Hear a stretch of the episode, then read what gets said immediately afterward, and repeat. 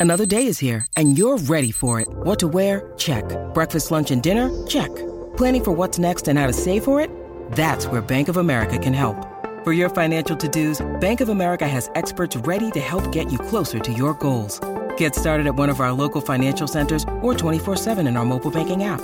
Find a location near you at bankofamerica.com slash talk to us. What would you like the power to do?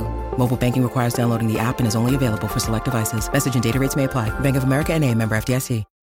When you need mealtime inspiration, it's worth shopping Kroger, where you'll find over 30,000 mouthwatering choices that excite your inner foodie. And no matter what tasty choice you make, you'll enjoy our everyday low prices, plus extra ways to save, like digital coupons worth over $600 each week. You can also save up to $1 off per gallon at the pump with fuel points. More savings and more inspiring flavors make shopping Kroger worth it every time. Kroger, fresh for everyone. Fuel restrictions apply.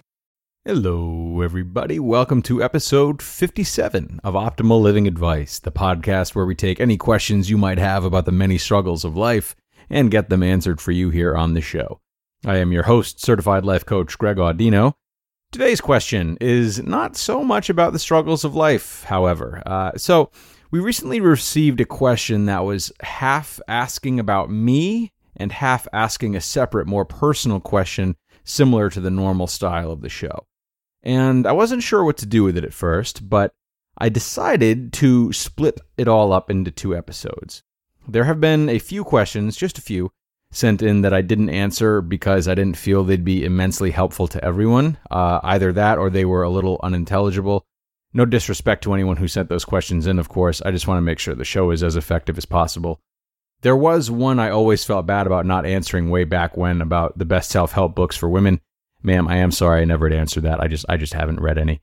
Anyways, what I'm saying is normally I wouldn't take a question that doesn't follow the show's style, and that includes questions about me personally.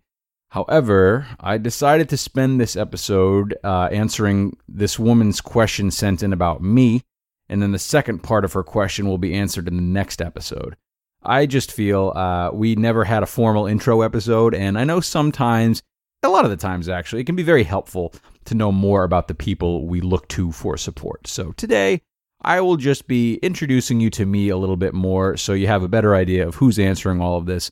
And uh, if you want to skip this one, I would not blame you at all because I am not that exciting. Uh, however, for those of you who do want to stick around, here is the first part of the question that was sent in. Hey, Greg, you've got a great voice, by the way. I've really enjoyed the topics you've covered on OLA. I would love to learn more about you and life lessons you've learned in becoming Greg Audino.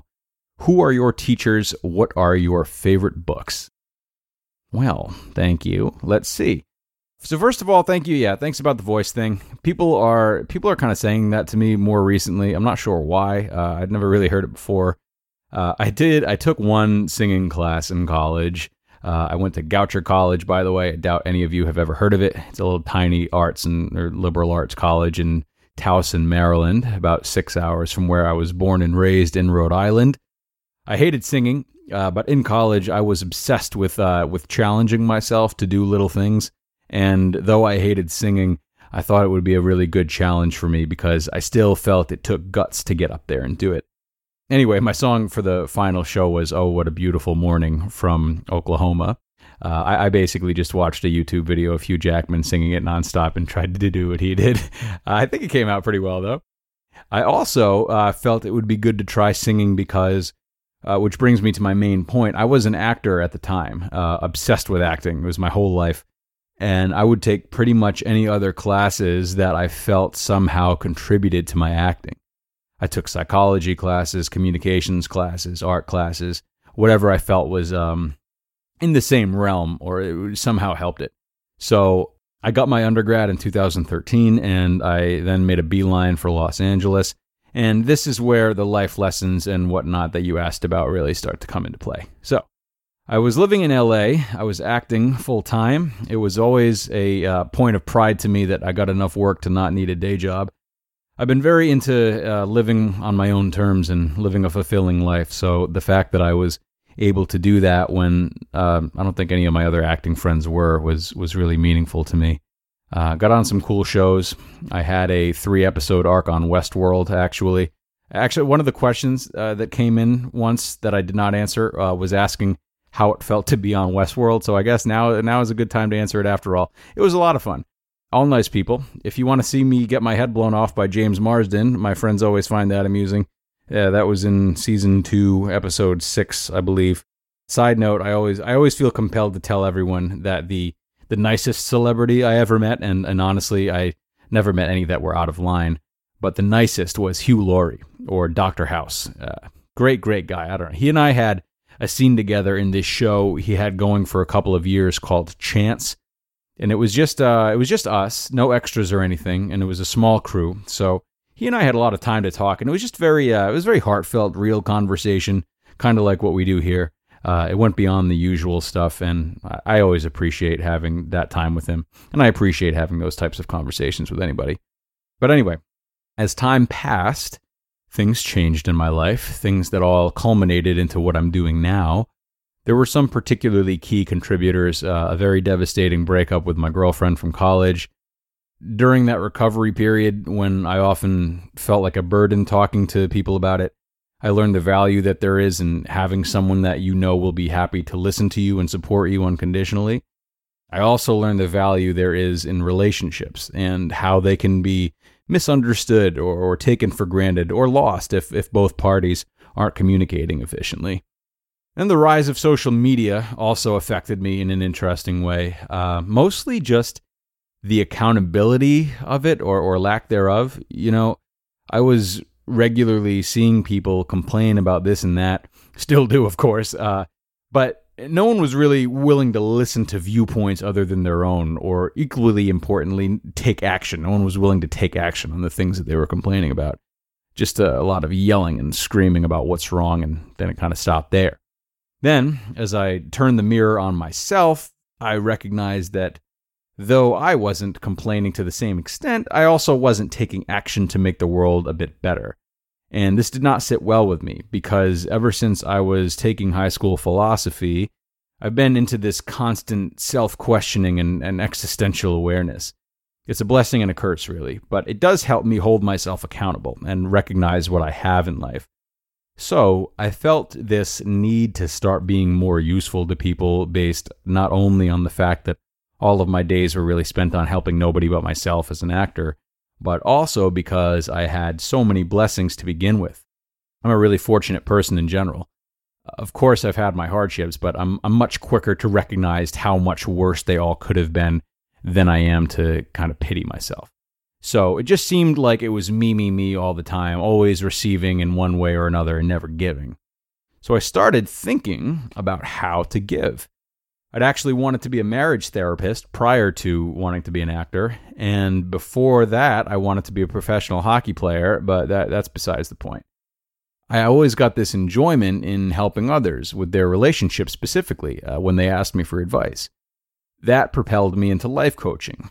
I thought it fits in the way that I best serve people, listening and, and talking people through their through their problems and the certification is not as extensive as going to grad school for therapy, which I might still like to do, by the way.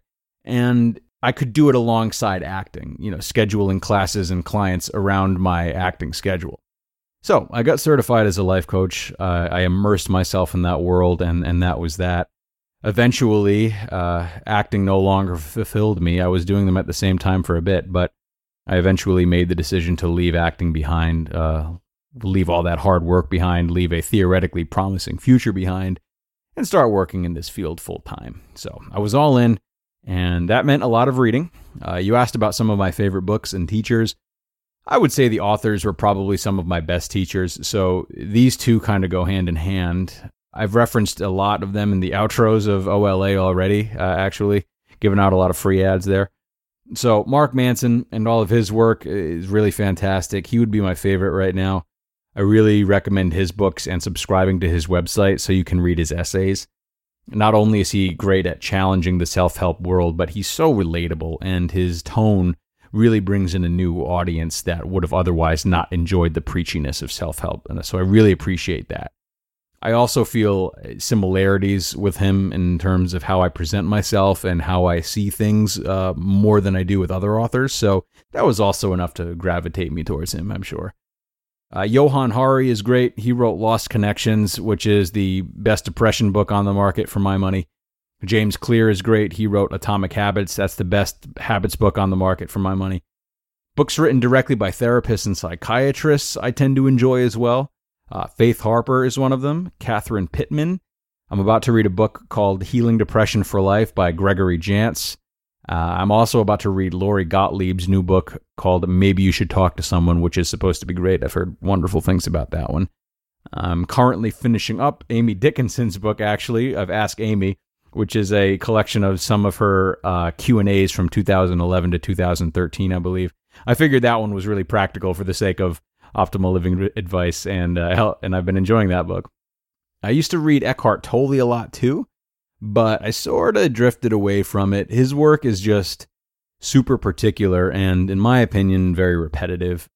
He's a miracle worker for some, no question about it. And though I enjoyed his ideas, I, I, I kind of just wanted to start moving into stuff that was more uh, layered, I suppose. But these people are all my teachers, as is everyone I come in contact with, as long as I'm open enough to hear and understand what they can teach me, whether or not they realize it. Uh, that's a really cool thing about this industry or, or this field. Literally, everyone can teach you something, either directly or you can observe them and do a relationship with them to learn about yourself. So the learning is really nonstop if you're willing to seek it out that can be pretty brain frying. So you've got to try to keep it under control, which I often have a hard time doing. Uh, but such is life. I'll always have my own struggles, regardless of how many of you I help with your own struggles. Uh, you wouldn't find someone in a helping position who doesn't struggle with anything, quite honestly. Anyway, the big takeaways for me from all of this and much more that wasn't discussed is to put relationships first. To the best of their ability, studies that measure happiness all seem to determine fulfilling relationships as being the biggest factor. So, relationships, relationships, relationships, guys. Can't say it enough. I should also say that health is important. I'm young and I've always been in great health, but I hear about it a lot from those older than me, so I'll put it out there. And I guess my main lesson, what I try to always keep in mind, is the value of being unattached from certain outcomes. Surely everyone has their goals and desires. This is natural. So don't try to suck the roller coaster out of life by trying to be neutral to everything. It won't work. Um, so have your goals, but don't be so attached to them that they swallow up enough of your identity that you can't find happiness if they don't come true. That's my message.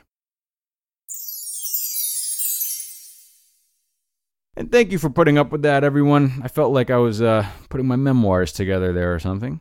I must say though, I enjoyed I enjoyed sitting back and reflecting. So to the woman who asked, thank you for asking. Hopefully you guys have a better understanding of me now. If not, you can find me on the internet and learn more that way. I am at gregaudino.com or at simply Gregals on Instagram. The whole squad is at olapodcast.com or at olapodcast on Instagram. As always, you know how to keep this show running. Send in any questions you have that you'd like answered by emailing them to us at advice at olapodcast.com. Advice at olapodcast.com. We would love to do our best and help you out. We'll even send you a free book from our collection if you'd like one. We still got them in stock. Anyway, thanks again for listening to me babble about me today. I can't wait to talk to you guys next time. And until then, everybody,